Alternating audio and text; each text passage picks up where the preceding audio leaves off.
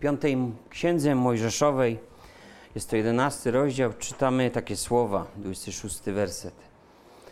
Oto ja kładę dziś przed wami błogosławieństwo i przekleństwo.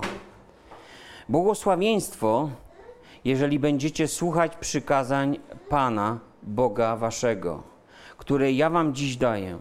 A przekleństwo, jeżeli nie będziecie słuchać przykazań Pana, Boga waszego i zejdziecie z drogi, którą wam dziś wskazuję i pójdziecie za innymi bogami, których nie znacie. To był wyjątkowy czas dla Izraela. Można by powiedzieć, mieli już przymierze w kieszeni.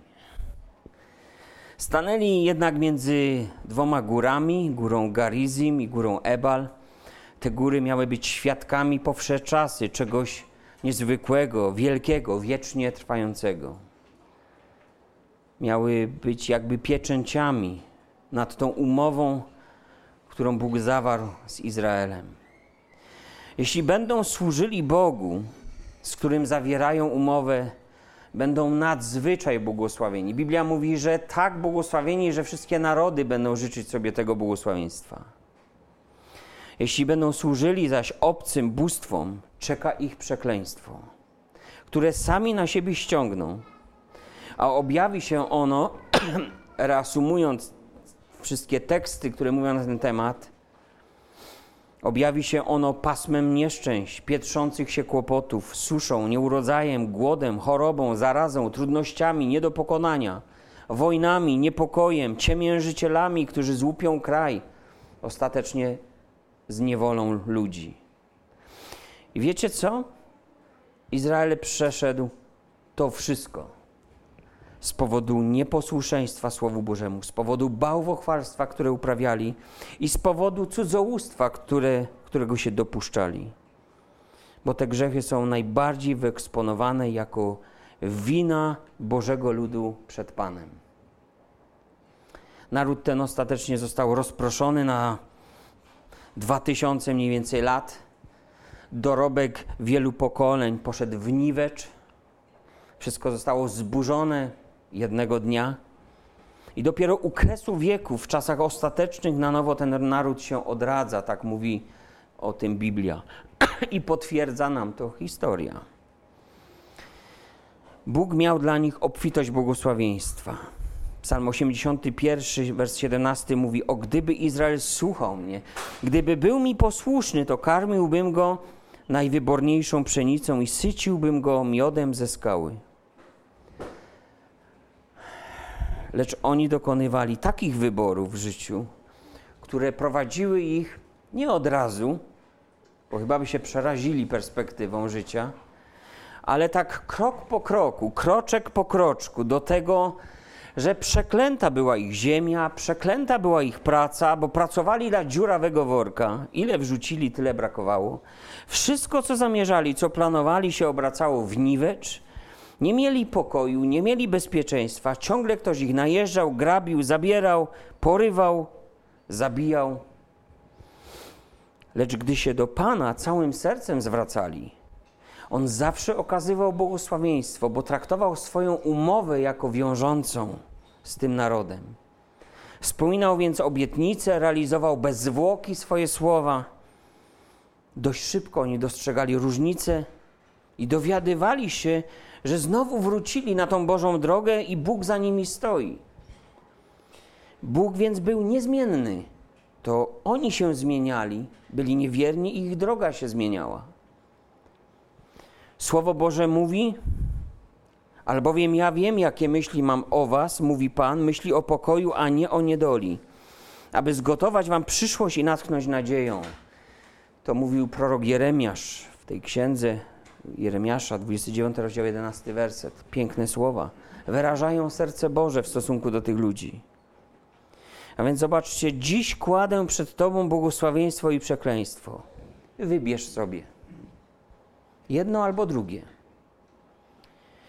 I to jest wielce inspirujące rozważać pismo, by wiedzieć, jak wielka jest miłość i łaska Boga, ale musimy pamiętać, że Bóg również jest święty i sprawiedliwy i utrzymywać ten obraz Boży w pewnym balansie.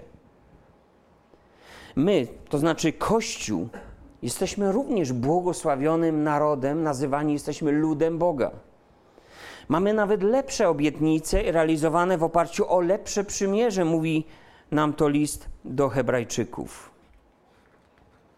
Błogosławiony niech będzie Bóg, Ojciec Pana naszego Jezusa Chrystusa, który nas ubłogosławił w Chrystusie wszelkim duchowym błogosławieństwem niebios.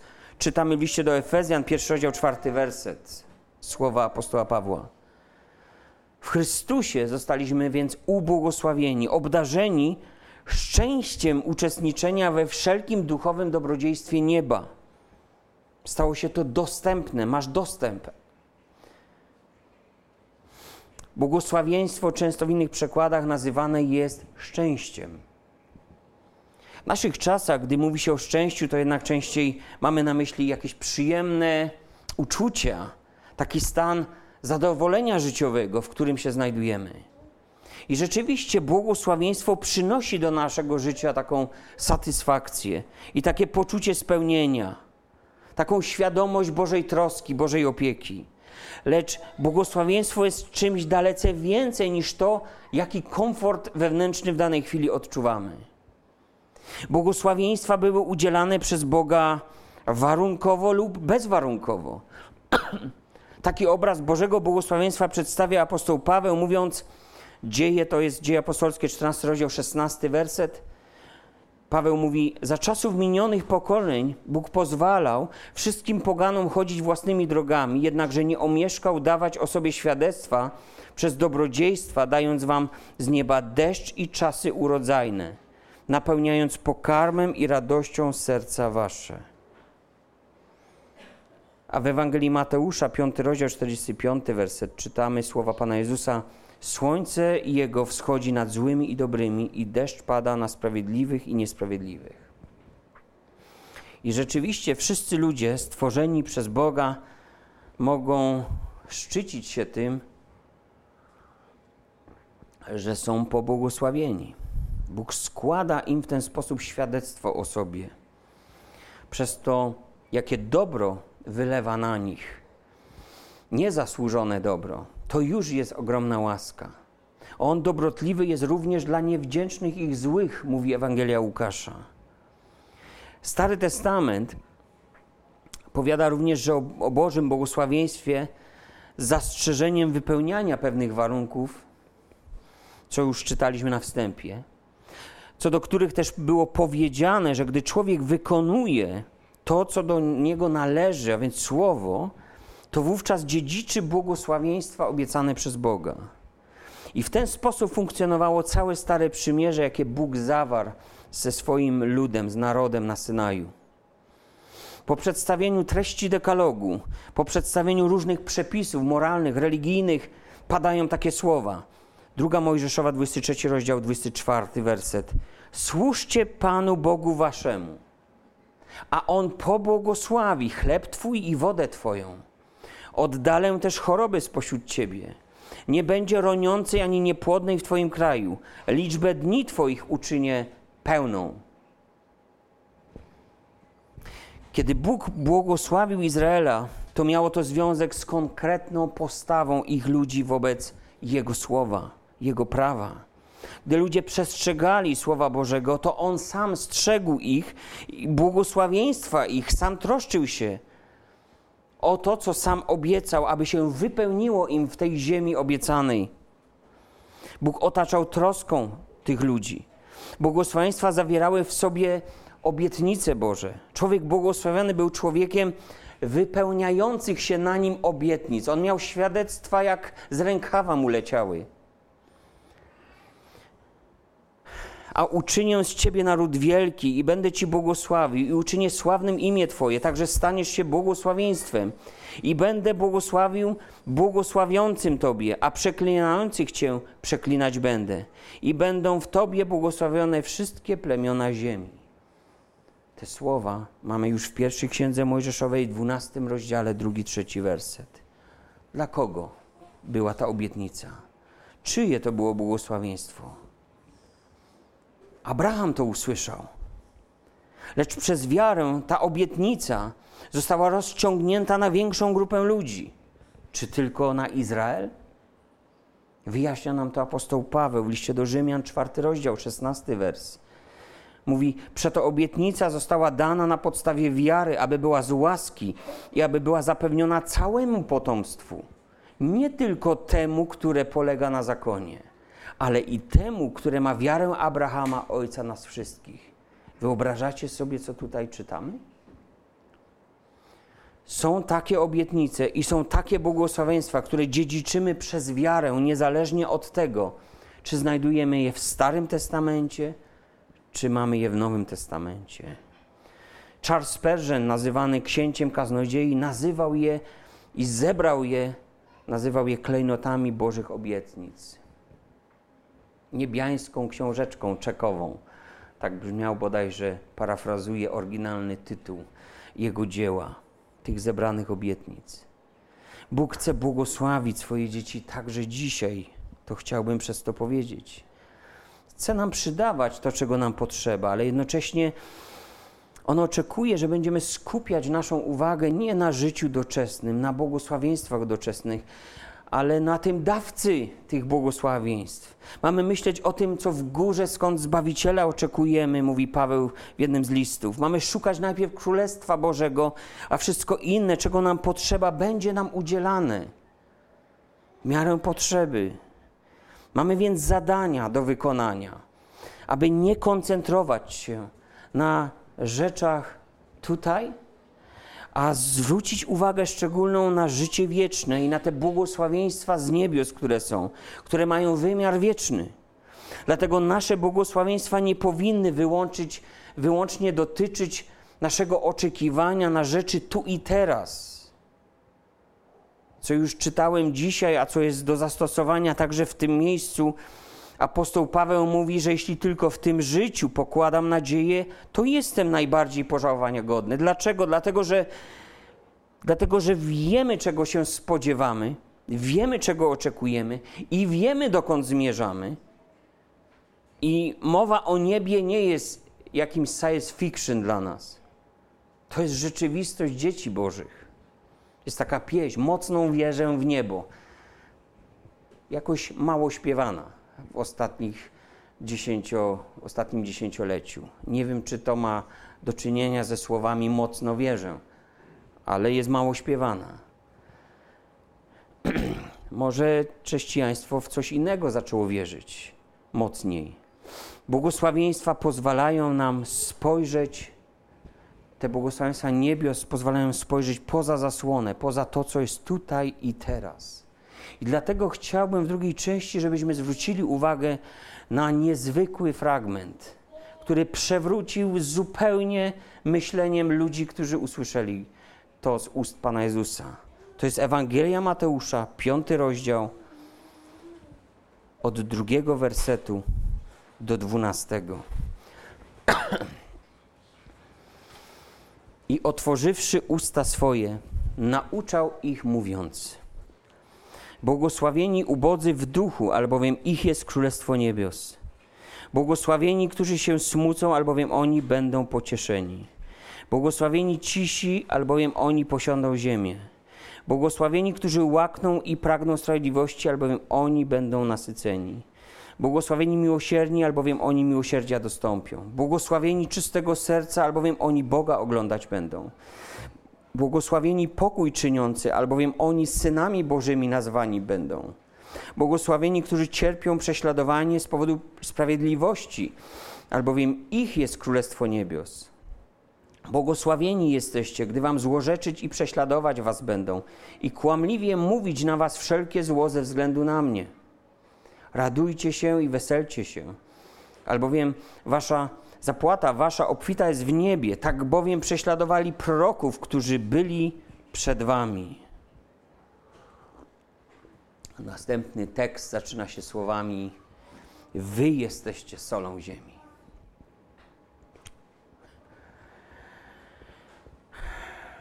Słowa ośmiu błogosławieństw to była rewolucja to było mnóstwo kontrowersji. To, co powiedział Jezus, było niezrozumiałe niemal dla każdego Żyda. Gdzie w tych błogosławieństwach jest ludzka pomyślność? Gdzie jest to doczesne powodzenie człowieka? Gdzie tu miejsce na jego sukces, na jego szczęście, definiowane może też ilością zmagazynowanych dóbr?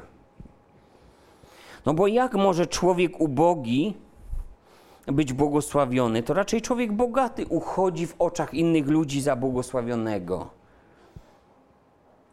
Ten, któremu się wiedzie, ludzie zazdroszczą, chcą być przy nim bliżej. Ubóstwo raczej było dowodem tych niepomyślnych wiatrów.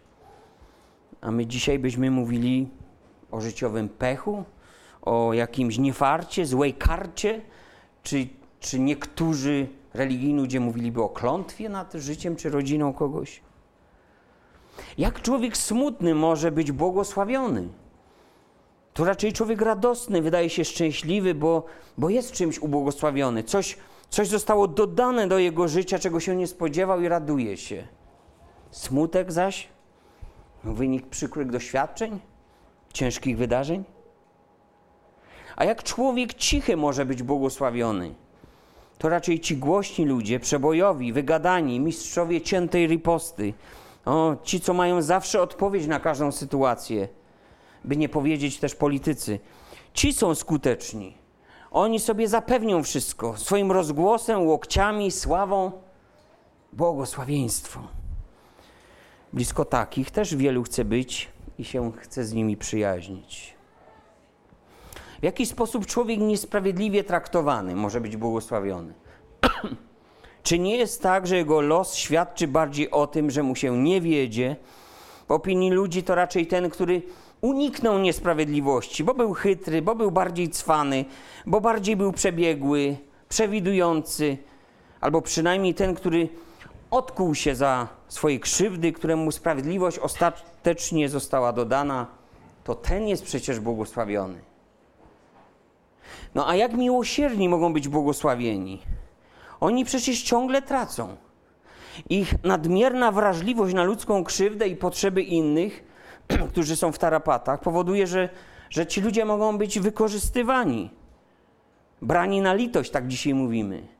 Nic na tym nie zyskują. Oni ciągle dają, dają, dają, dają. Co oni z tego mają?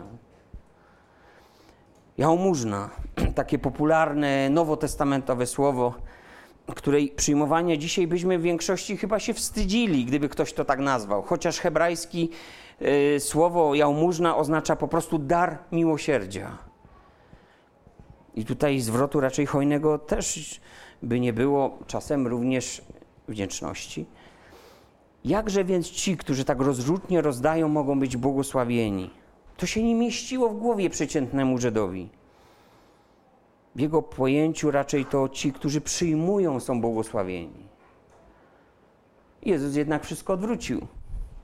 Powiedział, że bardziej błogosławioną rzeczą jest dawać, aniżeli brać. A jak czystego serca ludzie mogą być błogosławieni?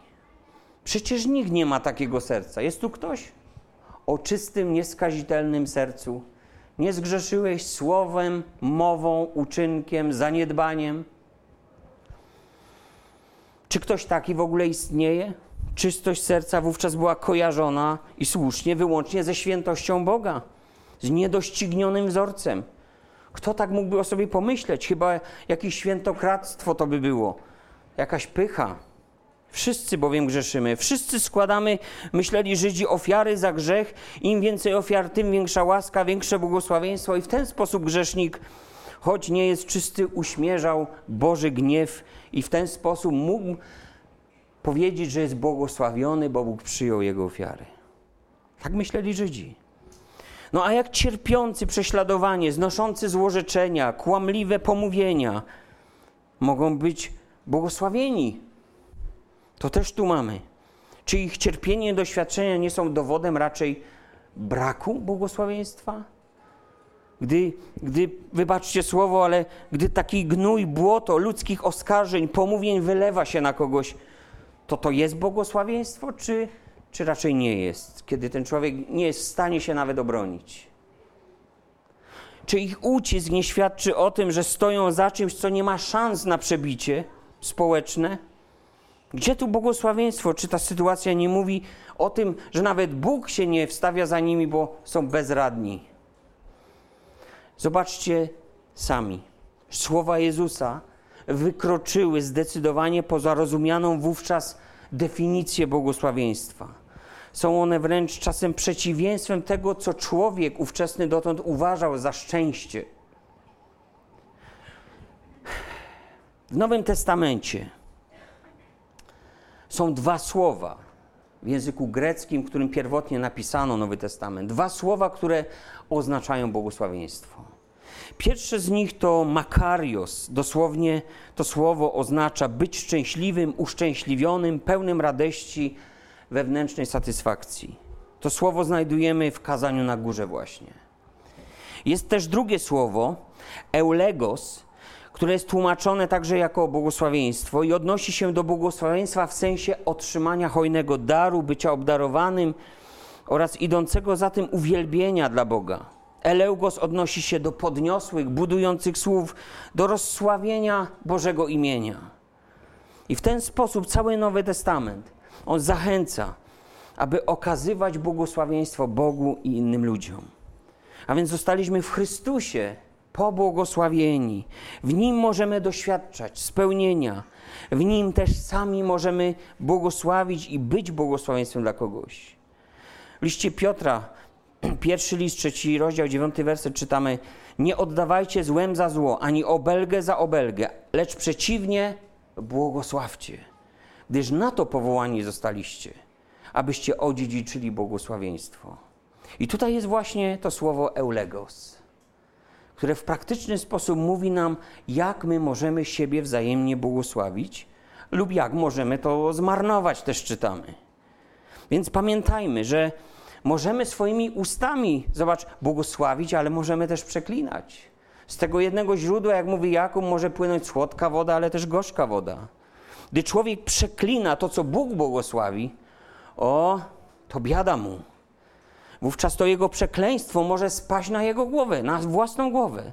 Dlatego jest tak ważne, abyśmy rozumieli, że poprzez nasze słowa Bóg słyszy wszystko, co wypowiadamy, i sami możemy wpadać przez to w tarapaty. Weźmy na przykład przestrogę z życia Bileama, który dla korzyści chciał przeklinać Izraela. Bóg nie pozwolił na to, ale nie tylko na tym się sprawa skończyła. Na niego i jego mocodawców spadło nieszczęście później.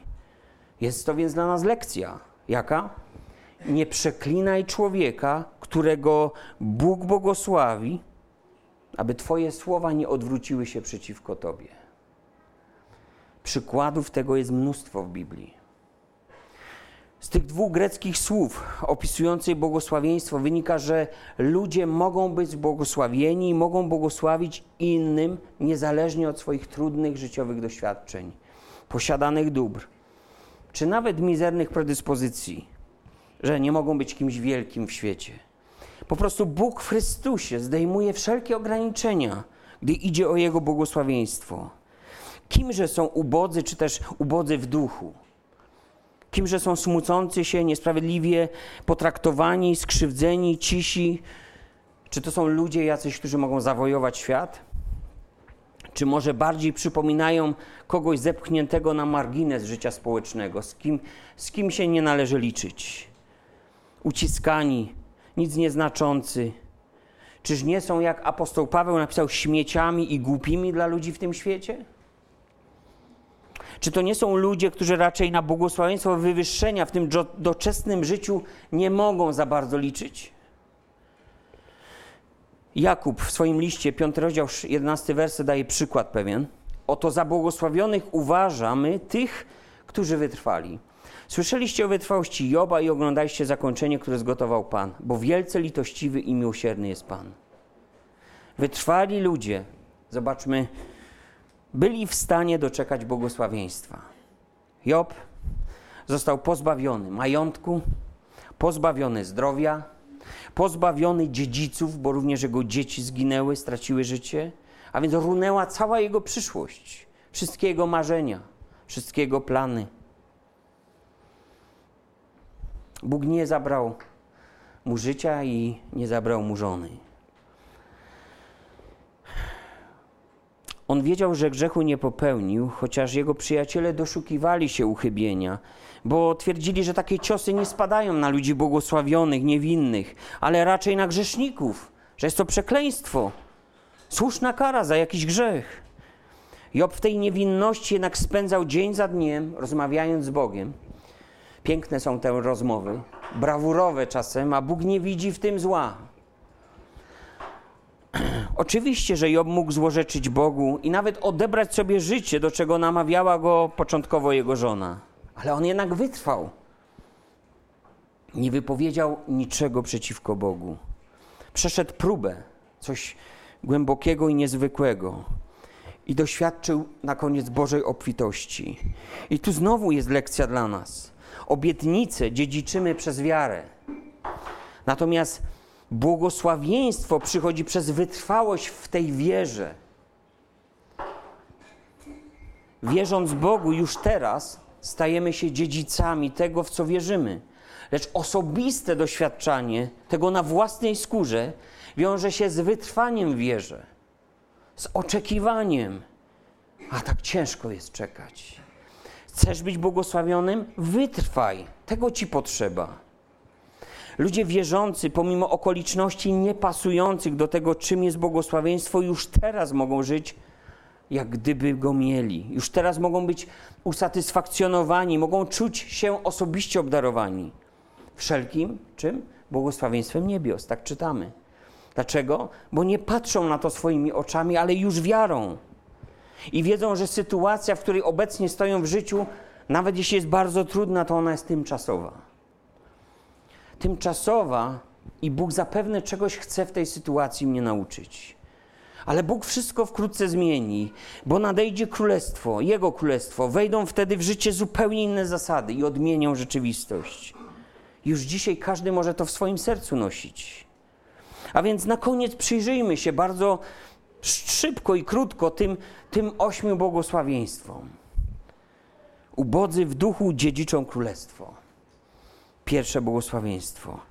A więc ludzie, którzy w swoim duchu nie są wyniośli, nie są przebojowi, to nie są ludzie, którzy pchają się na szkło, ale wprost przeciwnie.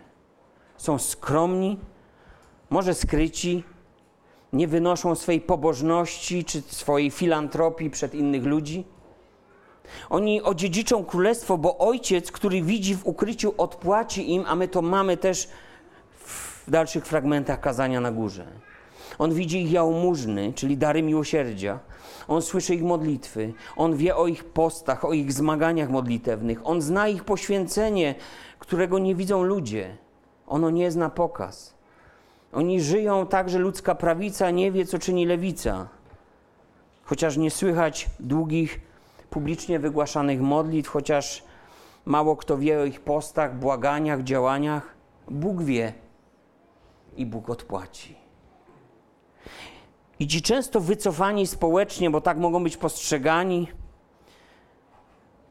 pobożni ludzie uchodzący za małych, nie liczących się w świecie wielkiej religii, staną się dziedzicami Bożych obietnic. I chociaż tutaj ktoś może powiedzieć, biednemu nawet wiatr w oczy, takie porzekadło mamy, to już wkrótce będą kroczyć raczej z wiatrem na plecach.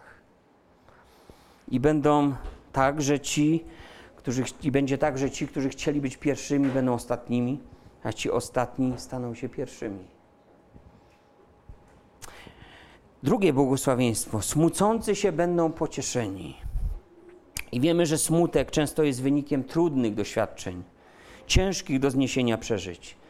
Smutek jest czasem wymalowany na twarzy, a czasem jest tak, że nauczyliśmy się zakładać tak wiele masek, że praktycznie nikt nic nie pozna po nas ale bez wątpienia Bóg pociesza nas w naszym utrapieniu, jest w stanie przedrzeć się każ przez każdą maskę do naszego wnętrza.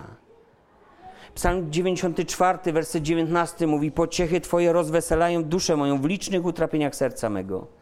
Boża pociecha przychodzi, gdy jeszcze jest strapienie.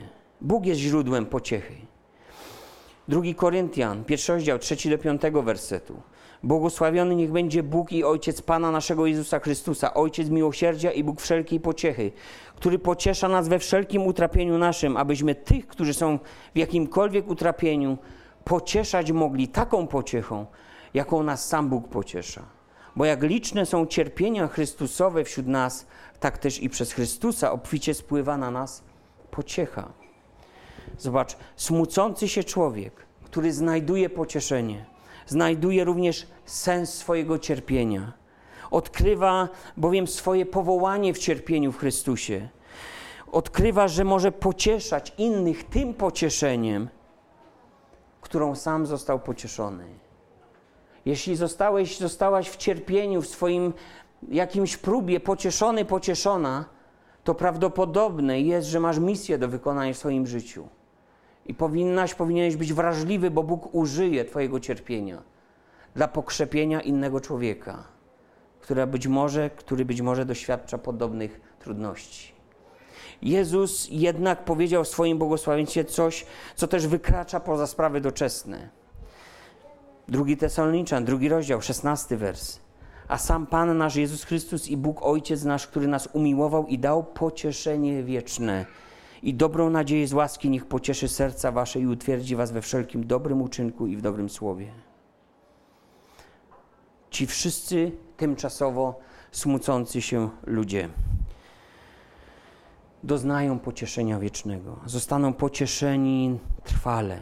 Podobnie dla przykładu, jak Łazarz w przypowieści o bogaczu i Łazarzu, choć w życiu doczesnym nie zaznał niczego dobrego, tam na łonie Abrahama czytamy, że czeka go wieczne pocieszenie, że tej sytuacji już nikt nie zmieni.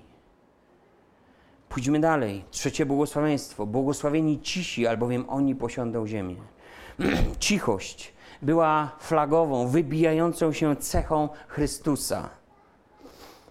Taki niepozorny przez to mógł się wydawać.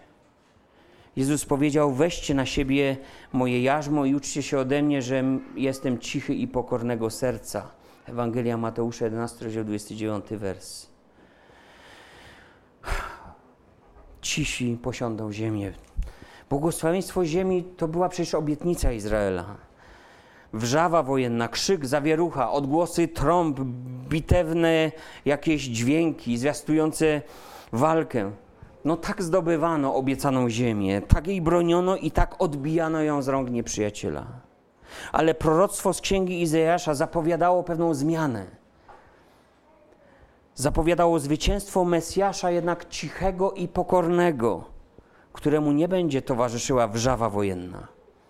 Czytam z Ewangelii Mateusza 12, rozdział 18, werset. Oto sługa mój, którego wybrałem, umiłowany mój, w którym moja dusza ma upodobanie. Złożę na niego ducha mego, a on obwieści narodom sąd. Nie będzie się spierał i nie będzie krzyczał, i nikt na ulicach nie usłyszy głosu jego. Trzciny nadłamane nie dołamnie, a lnót tlejącego się nie zagasi, dopóki nie doprowadzi do zwycięstwa sprawiedliwości. No i rzeczywiście zwyciężył przez krzyż.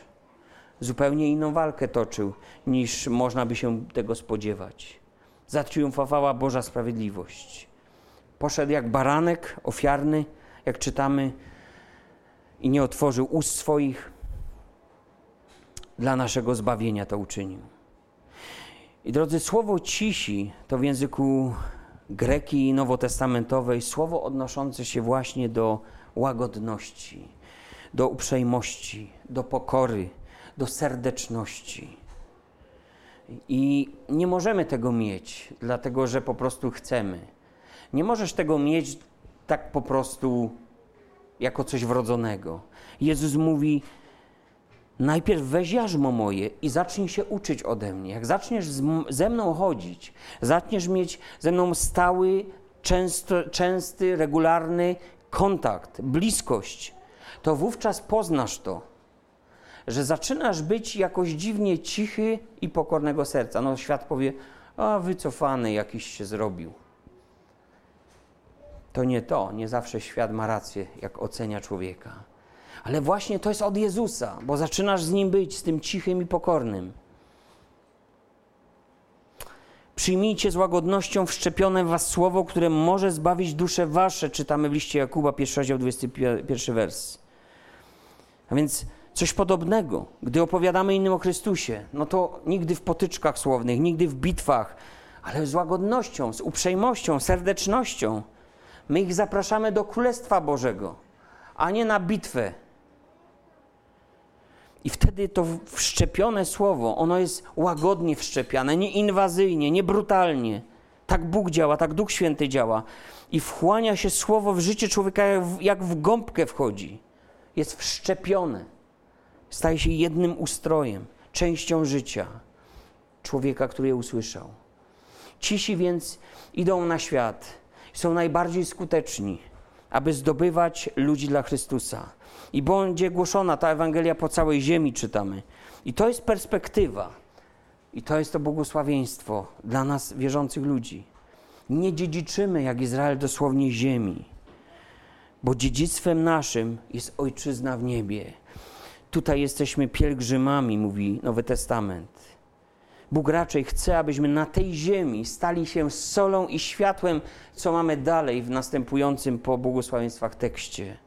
I więc w ten sposób mamy zdobywać tą ziemię. Dla Żydów to błogosławieństwo to wciąż Psalm 37, werset 11. Cytuję. Lecz pokorni odziedziczą ziemię i rozkoszować się będą obfitym pokojem. Dlatego proszą słowami psalmu cały czas o modlitwę, o pokój dla Izraela, o pokój dla Jerozolimy. Czwarte błogosławieństwo. Złaknieni sprawiedliwości są nasyceni. I te słowa do sprawiedliwości Bożej się odnoszą. Ludzie, którzy poszukiwali, poszukują własnej sprawiedliwości, nigdy nie są wewnętrznie zadowoleni. Nigdy nie są pewni. Nigdy nie jest tak, że ich miara, są pewni, że ich miara prawości jest wystarczająca, aby zadowolić, podobać się Bogu. Nigdy nie mają pełnej satysfakcji, czy ich dobro już przezwyciężyło zło, gdy staną przed Bogiem, czy Bóg im policzy to dobro, i to przeważy zło. Apostoł Paweł również mówi, że ludzie, którzy nie znają Bożego usprawiedliwienia, a więc tej sprawiedliwości, własne próbują ustanowić. List apostoła do Rzymian, 10 rozdział, 3 wers. I dotyczy to nie tylko kwestii zbawienia, okazuje się, ale też codziennego życia. Bo ludzie złaknieni sprawiedliwości czasem popełniają błąd. Na czym on polega? Oni próbują dochodzić na kimś swej sprawiedliwości. Lecz nawet jeśli mają szansę na to, by się na kimś odkuć, e, by, by móc się odgryźć, by mógł się zrewanżować, zemścić za jakąś krzywdę, to nigdy nie mają pełnej satysfakcji i tej pewności, że już wyrównali te rachunki. Zawsze ich własne cierpienie wyda im się większe niż to cudze. Dlaczego? Bo zadawanie ciosów nie boli tak, jak boli przyjmowanie ich. Sprawiedliwość Boża to jednak nie sprawiedliwość człowieka. Król Dawid, kiedy popełnił zło i musiał zapłacić cenę za to zło, to prosił, aby wpaść w ręce Boga, a nie w ręce ludzi. Bo wiedział, że u nich nie ma litości, że to wyrównywanie rachunków, oj, będzie trwało. ta ludzka sprawiedliwość stosuje zasadę złem za zło, obulegę za obelgę, przekleństwo za przekleństwo, krzywdę za krzywdę, oko za oko, ząb za ząb. I najczęściej niestety jest to wielokrotność tego, co otrzymaliśmy, a nie równa miara. Zgodnie z przysłowiem, jak Kuba Bogu, tak Bóg Kubie i nie o Kubie tu mowa naszym w tym porzekadle. Bóg ma jednak inną miarę niż ludzie, którzy te porzekadła wypowiadają. Jezus wzywa swoich naśladowców i mówi im tak: A ja wam powiadam, nie sprzeciwiajcie się złemu. Jeśli cię kto uderzy w prawy policzek, nadstaw mu i drugi. A temu, kto, cię, kto się chce z tobą procesować i zabrać ci szatę, zostaw i płaszcz. A kto by cię przymuszał, żeby szedł z nim jedną milę, a pójdź z nim dwie mile. tak parafrazując. Jeśli jesteś złakniony, złakniona sprawiedliwości, po pierwsze nie mści się, nie szukaj okazji do rewanżu. Nie mów Bóg nierychliwy, ale sprawiedliwy. Dlaczego nie mów? Dlatego, że sam, sama szukasz u Boga miłosierdzia, a nie sprawiedliwości dla siebie. To życz innym to, czego życzysz sobie. Prosta zasada. Nie chodź we własnej sprawiedliwości. Odpuszczaj, przebaczaj, nie szukaj okazji, by się odkuć. Powiesz Bogu wszystko, który jest sprawiedliwy. Szukaj miłosierdzia dla siebie, dla innych. W Chrystusie stanie się cud. Bóg wtedy nasyci cię sprawiedliwością i będziesz osobą spełnioną, szczęśliwą, nieposiadającą chęci czegokolwiek robić, by wyrównywać z kimś rachunki. To jest cud.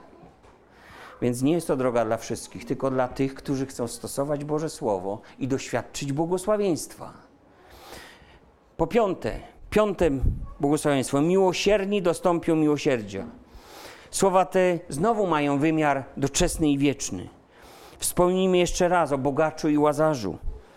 Niemiłosierny bogacz, który nie okazał litości ani na chwilę biednemu łazarzowi, choć ten pod jego bramami ciągle był, to on dostępuje, zobaczcie, niemiłosiernego sądu. Męki cierpi, czytamy tam, i nawet chwilowej ulgi nie ma w tym cierpieniu. A więc jest to sprawiedliwy sąd, lecz pozbawiony miłosierdzia nad tym grzesznikiem. Ten, który miłosierdzia nie okazywał, teraz sprawiedliwie go nie dostępuje. Ludzie miłosierni to nie tylko ludzie wrażliwi na ludzkie krzywdy, ale ludzie, którzy noszą w sobie też Bożą miłość. I w innej historii, którą opowiedział Jezus o miłosiernym Samarytaninie, widzimy, że on pokonał swoje ograniczenia, bariery, by przynieść życie pobożnemu, e, przepraszam, pobitemu Żydowi. No inaczej było z bogaczem, który nie musiał pokonywać żadnych barier, chyba tylko bramę otworzyć, żeby czymś się podzielić. Jezus mówi: Cokolwiek uczyniliście jednemu z najmniejszych braci moich, mnie uczyniliście, a czego nie uczyniliście jednemu z najmniejszych braci moich, i mnie nie uczyniliście. Więc dowodem naszej wewnętrznej przemiany jest nasza postawa, ale nie tylko wobec braci i sióstr, ale też wobec wszystkich ludzi, wobec których możemy mieć jakieś bariery, jakieś ograniczenia. Bóg pokonał największą barierę mój i Twój grzech i przyniósł nam zbawienie. Niech to będzie dobry przykład dla nas. Chcesz być błogosławiony, błogosławiona? Okazuj miłosierdzie, miłosierdzia dostąpisz. To jest wielka słodycz, gdy przychodzi. Szóste błogosławieństwo. Czystego serca Boga oglądać będą. I znowu wymiar wieczny i doczesny. Chodzi tu nie tylko o oglądanie Go twarzą w twarz, gdy pewnego dnia staniemy przed Bogiem i Chrystusem, ale może chodzić też o wiarę, która widzi i rozpoznaje Boże oblicze, Bożą drogę i Bożą prawdę już teraz. Cytuję Ewangelię Jana, 14 rozdział od 6 wersetu. Ja jestem droga, prawda i żywot, i nikt nie przychodzi do Ojca tylko przeze mnie. Gdybyście byli mnie poznali, mówi Jezus do uczniów, i Ojca mego byście znali, odtąd go znacie i widzieliście go. Rzekł mu Filip, panie, pokaż nam Ojca, wystarczy nam. Odpowiedział mu Jezus, tak długo jestem z wami, a nie poznałeś mnie, Filipie? Kto mnie widział, widział Ojca. Jak możesz mówić, pokaż nam Ojca? Czy nie wierzysz, że jestem w Ojcu, a Ojciec we mnie? Pokaż nam Ojca. Nie każdemu jest dane widzieć w Jezusie Chrystusie kogoś, kto jest odbiciem wiecznego Boga. Ludzie długo za nim chodzili i mieli o nim wielu jak najlepsze zdanie. Niektórzy mieli go za proroka i nie za uzdrowiciela, za dobrego człowieka. Nikodem twierdził, że mógł przyjść od Boga, ale nie wiedział za bardzo, kim jest. Ale nie każdy zobaczył w Chrystusie Boga, Ojca. Ty jesteś synem Boga żywego, powiedział w końcu apostoł Piotr. A Jezus mu na to powiedział: Piotrze, nie ciało i krew objawiły ci to, ale Ojciec, który jest w niebie. A więc nie dedukcją do tego doszedłeś, nie na podstawie opinii większości, nie na podstawie jakichś rozpraw, własnych przemyśleń doszedłeś do tego odkrycia. Ojciec objawił ci to, ojciec dał ci to poznanie. Ewangelia Mateusza, 11 rozdział 27 wers. Wszystko zostało mi przekazane przez Ojca mego i nikt nie zna Syna, tylko Ojciec. I nikt nie zna Ojca, tylko Syn i ten, komu syn zechce objawić. A więc ojciec dał objawienie i syn daje objawienie. Panie, któż uwierzył wieści naszej, a komu objawiło się ramię Pana? Stawia pytanie prorok, Stary Testament. Błogosławieni są ci, którzy żyją tak, jakby widzieli to, czego nie można dostrzec zmysłami, objąć rozumem, ale można oglądać to już wiarą. Powiedzcie, skąd oni to mają? Stąd, że są czystego serca. Bo nic nie stoi im w sercu na przeszkodzie, aby dostrzegli Boga w osobie Chrystusa. Nie ma w ich oku żadnej belki, którą przeoczają, zauważając źdźbło w oku kogoś innego. Nie ma żadnej przeszkody. Nawet, zobacz, nasz, nasz własny grzech często nam zawadza. Kiedy Dawid został przyłapany na grzechu, przychodzi do niego prorok, mówi historię o owieczce, z którą haniebnie ktoś postąpił. Dawid mówi, śmierci winien jest ten człowiek. A prorok do niego mówi, ale to ty jesteś tym człowiekiem. Zobacz, bo grzech zasłania, zawadza tak bardzo, że nie widzimy. Nie mamy też objawienia Bożego z tego powodu. Tak, religię mamy, wiedzę mamy, znajomość biblijną mamy. To wszystko jest. Ale osobistego doświadczenia z Bogiem już nie ma. I zamazuje się obraz Chrystusa prawdziwego pod zasłoną religii. Uczeń Jezusa ma jednak to objawienie w sercu, że jest Synem Bożym, że posiada objawienie drogi, prawdy i życia, jakie podoba się Bogu. To jest jego osobiste doświadczenie. Siódme błogosławieństwo. Pokój czyniący będą synami Bożymi nazwani. Zobacz, świat potrzebuje pokoju i nie może go zaznać. Chyba bardziej niż kiedykolwiek. No, nie znam czasów po II wojnie światowej, ale pewnie też ludzie marzyli o pokoju. Świat coraz bardziej domaga się pokoju, bezpieczeństwa, ale przychodzi zagłada. Biblia perspektywy dla świata no, ma jednoznaczne. Więc czy jest jakaś nadzieja? Pokój zostawiam wam, pokój mój wam daję. Nie jak świat daje, ja wam daję. Niech nie trwoży się serce wasze i niech się nie lęka. Ewangelia Jana, 14 rozdział 27 werset. Jezus przyszedł, odszedł do Ojca, ale pozostawił pokój. Duch Święty go przynosi do serc wierzących ludzi. To jest jeden ze znaków obecności Ducha Świętego w życiu człowieka.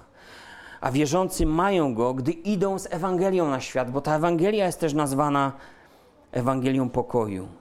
Cechą Syna Bożego było, było nieść pokój. W Starym Testamencie nazwany jest księciem pokoju.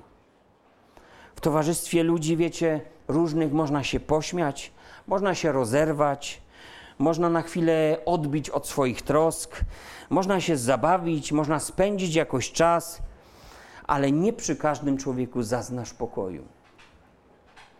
Przy człowieku pokoju ludzie mogli prawdziwie odpocząć i doświadczyć błogości.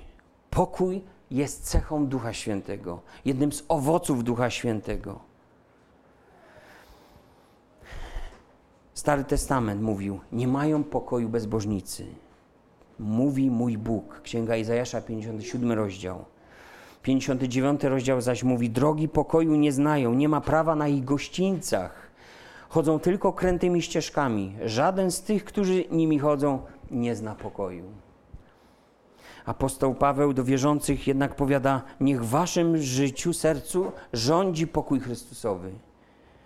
W innym miejscu zapewnia, że pokój przewyższający wszelki rozum strzec będzie serc i myśli naszych, kiedy z każdą troskę z dziękczynieniem oddamy, powierzymy Bogu.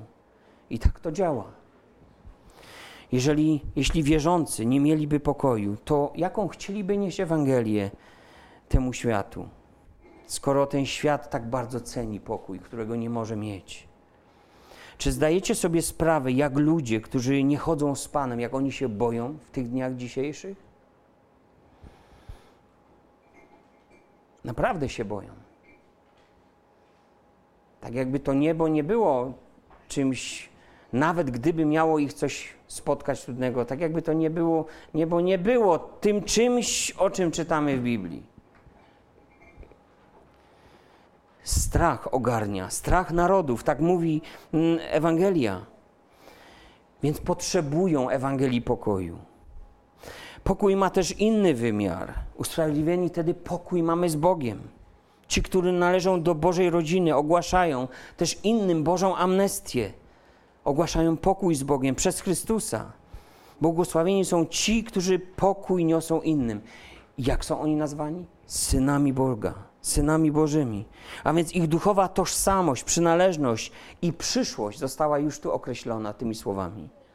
Sam Bóg przyznaje się do nich. Pomyśl o swoim życiu. Czy masz pokój i czy chodzisz w pokoju? Pomyśl, jaką Ewangelię reprezentujesz swoim życiem. Czy jesteś Ewangelią pokoju?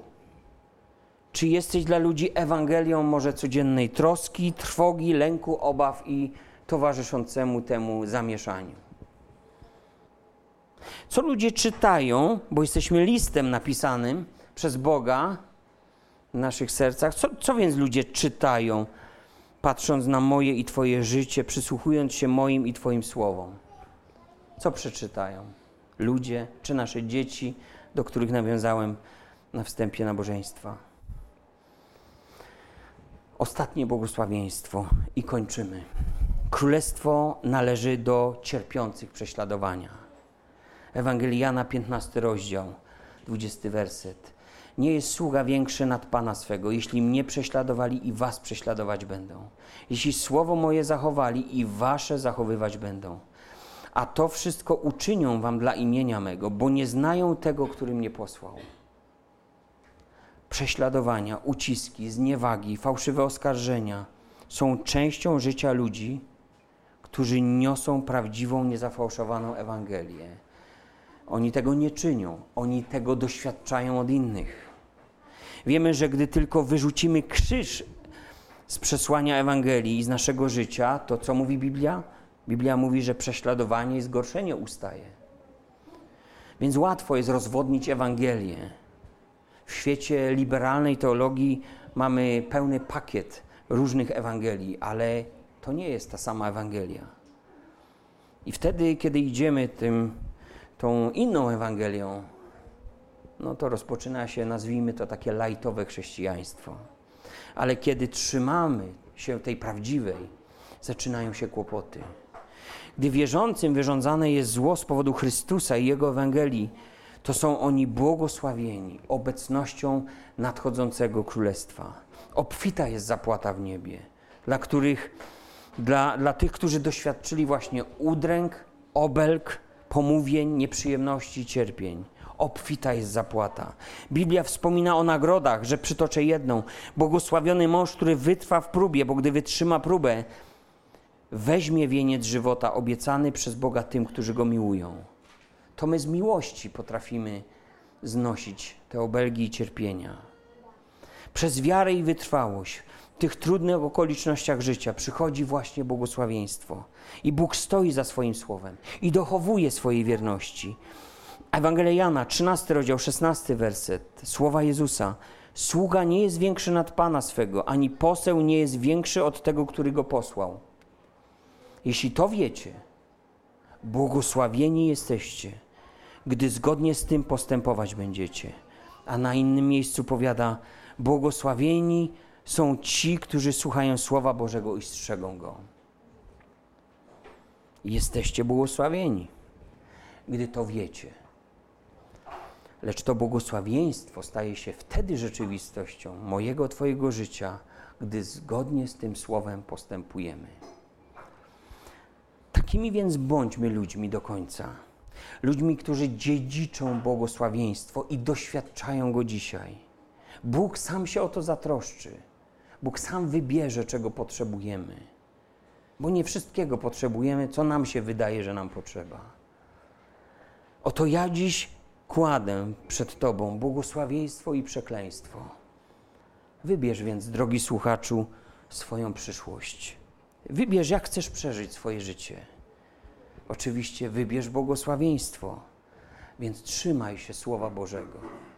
Niech Pan Bóg pobłogosławi to słowo w naszych sercach. Zachęcam, by do niego wrócić, bo przecież chodzi o to, czego naprawdę pragniemy. błogosławieństwa. Amen.